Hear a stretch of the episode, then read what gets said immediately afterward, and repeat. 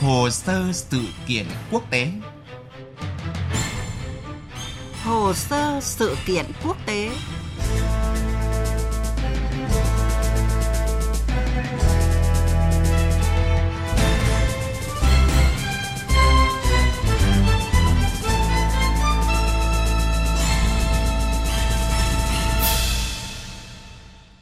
Kính chào quý vị và các bạn. Thưa quý vị, mới đây, Ấn Độ công bố kế hoạch trị giá 1.200 tỷ đô la Mỹ nhằm thúc đẩy tham vọng trở thành công xưởng hàng đầu thế giới.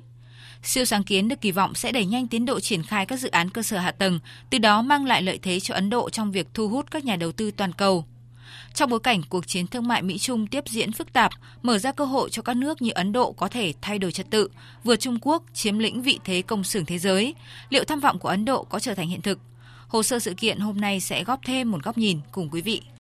Siêu sáng kiến có tên gọi PM Gati Sati trong tiếng Hindi có nghĩa là sức mạnh của tốc độ, với sứ mệnh tạo ra một nền tảng kỹ thuật số có sự tham gia của 16 bộ ngành Ấn Độ. Nền tảng này sẽ cung cấp cho các nhà đầu tư và công ty giải pháp một cửa, với nhiệm vụ thiết kế các dự án, đồng bộ quy trình phê duyệt và đưa ra ước tính chi phí dễ dàng hơn. Nhìn lại thời gian qua, khoảng một nửa dự án cơ sở hạ tầng tại Ấn Độ đang bị trì hoãn, trong đó một phần tư công trình đã vượt quá ngân sách dự toán. Thủ tướng Ấn Độ Narendra Modi bày tỏ công nghệ mới sẽ là giải pháp để tháo gỡ những nút thắt cổ chai này. Trong tuyên bố khởi động sáng kiến, Thủ tướng Modi nói. Với quyết tâm của chính phủ, nền tảng phát triển của Ấn Độ trong 25 năm tới đã được đặt ra, trong đó người dân Ấn Độ, ngành công nghiệp, doanh nghiệp, các nhà sản xuất, nông dân Ấn Độ chính là trung tâm của chiến dịch lớn này. Chúng ta không chỉ nỗ lực làm việc để hoàn thành các dự án đúng thời hạn, mà còn vượt trước thời hạn đặt ra. Với cách tiếp cận của toàn bộ chính phủ, các cơ quan liên quan, sức mạnh tập thể đang dần được chuyển thành hành động thực tế. Và Gatisati là một phần mở rộng của quản trị toàn diện. Thủ tướng Modi cũng nhấn mạnh hiện nay Ấn Độ cam kết đầu tư ngày càng nhiều hơn để phát triển cơ sở hạ tầng hiện đại và đang thực hiện từng bước để đảm bảo các dự án không gặp trở ngại. Cơ sở hạ tầng chất lượng là chìa khóa để khởi động các hoạt động kinh tế và tạo việc làm trên quy mô lớn. Nếu không có cơ sở hạ tầng hiện đại, sự phát triển toàn diện không thể xảy ra ở Ấn Độ. Trên cơ sở đó, nhiệm vụ của sáng kiến PM Gati Sati là triển khai các dự án mà không bị quá hạn và quá ngân sách. Mục tiêu cuối cùng là các công ty toàn cầu sẽ chọn Ấn Độ làm trung tâm sản xuất. Sáng kiến dự kiến mô hình hóa các dự án cơ sở hạ tầng theo những gì châu Âu đã làm sau chiến tranh thế giới thứ hai hay những gì Trung Quốc đã làm trong giai đoạn 1980-2010 để nâng cao chỉ số cạnh tranh quốc gia. Siêu sáng kiến của Ấn Độ được công bố trong bối cảnh các nhà đầu tư đang dần dần tìm những quốc gia khác ngoài Trung Quốc để mở rộng và đa dạng hóa nguồn cung cũng như đối tác.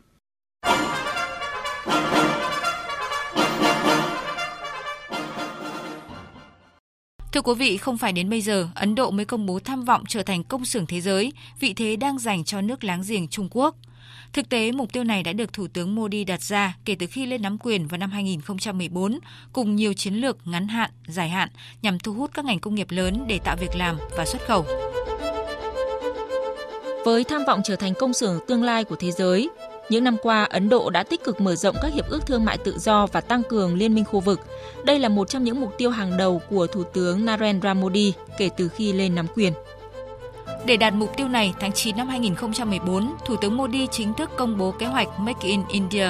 Theo đó sẽ đơn giản hóa các thủ tục hành chính và nới lỏng các quy định về đầu tư nước ngoài. Thế nhưng, 5 năm sau, tỷ trọng xuất khẩu hàng hóa của Ấn Độ trong thương mại thế giới chỉ đạt 1,6% so với mức 1,4% của năm 2010. Đó là chưa kể, nước này còn rút khỏi các cuộc đàm phán Hiệp định Đối tác Kinh tế Toàn diện khu vực RCEP vào năm 2019. Từ thực tế xuất khẩu chỉ tăng 1% trong vòng 6 năm, cộng thêm tác động từ cuộc khủng hoảng COVID-19, Ấn Độ đã buộc phải điều chỉnh chính sách.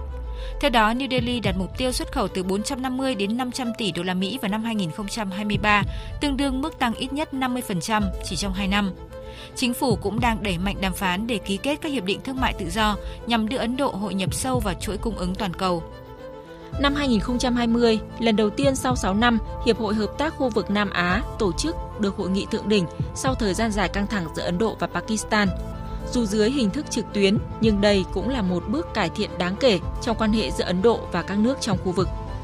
Tháng 5 năm 2021, Ấn Độ và Liên minh châu Âu EU nối lại các cuộc đàm phán bị đình trệ từ năm 2013 do vấp phải vấn đề thuế quan đối với các sản phẩm nông nghiệp, rượu và công nghiệp ô tô của châu Âu.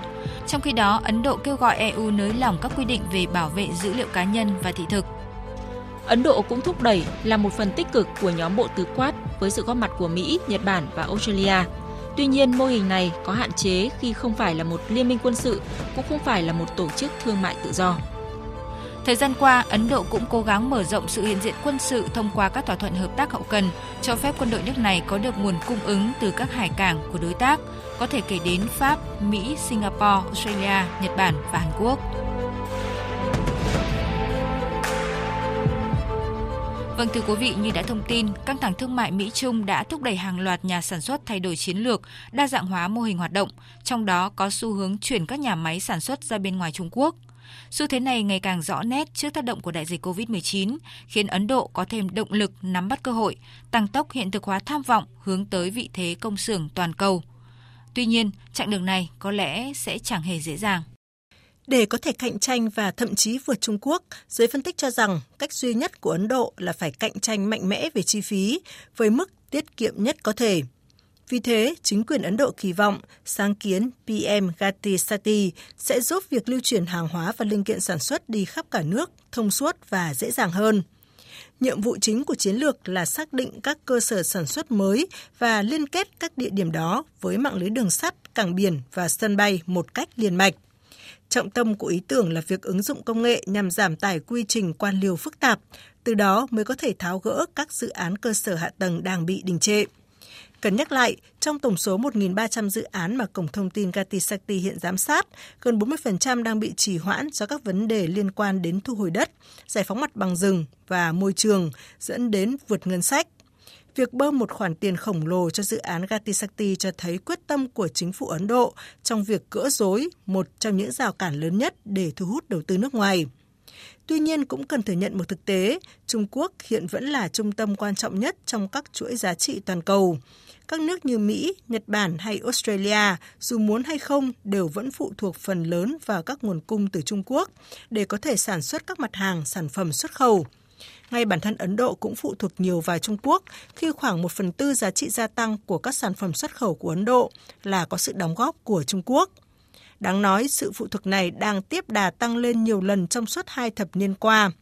Ngay cả vào thời điểm hai bên đối đầu căng thẳng ở khu vực biên giới, tỷ lệ hàng hóa nhập khẩu từ Trung Quốc của Ấn Độ vẫn tăng lên. Chưa hết, trái với quan điểm cho rằng các nước đang giảm dần sự phụ thuộc vào Bắc Kinh. Những năm gần đây, các nhà sản xuất Trung Quốc tiếp tục củng cố vị thế thống trị trong nhiều lĩnh vực, có thể kể đến sản phẩm da, dụng cụ quang học, xe kéo, vân vân. Trong khi đó, đại dịch COVID-19 gây gián đoạn chuỗi cung ứng toàn cầu, khiến nhiều công ty phải thay đổi chiến lược, cân nhắc chuyển nhà máy sản xuất ra khỏi Trung Quốc. Tuy nhiên, việc thực hiện là không hề dễ dàng do chi phí không hề rẻ. Suy thoái kinh tế, cạn kiệt tài chính sau khủng hoảng COVID-19 khiến các kế hoạch này của các công ty bị trì hoãn, thậm chí đóng băng vô thời hạn. Mà nếu có dịch chuyển nhà máy thì lựa chọn hàng đầu của các doanh nghiệp đa quốc gia cũng chưa phải là Ấn Độ.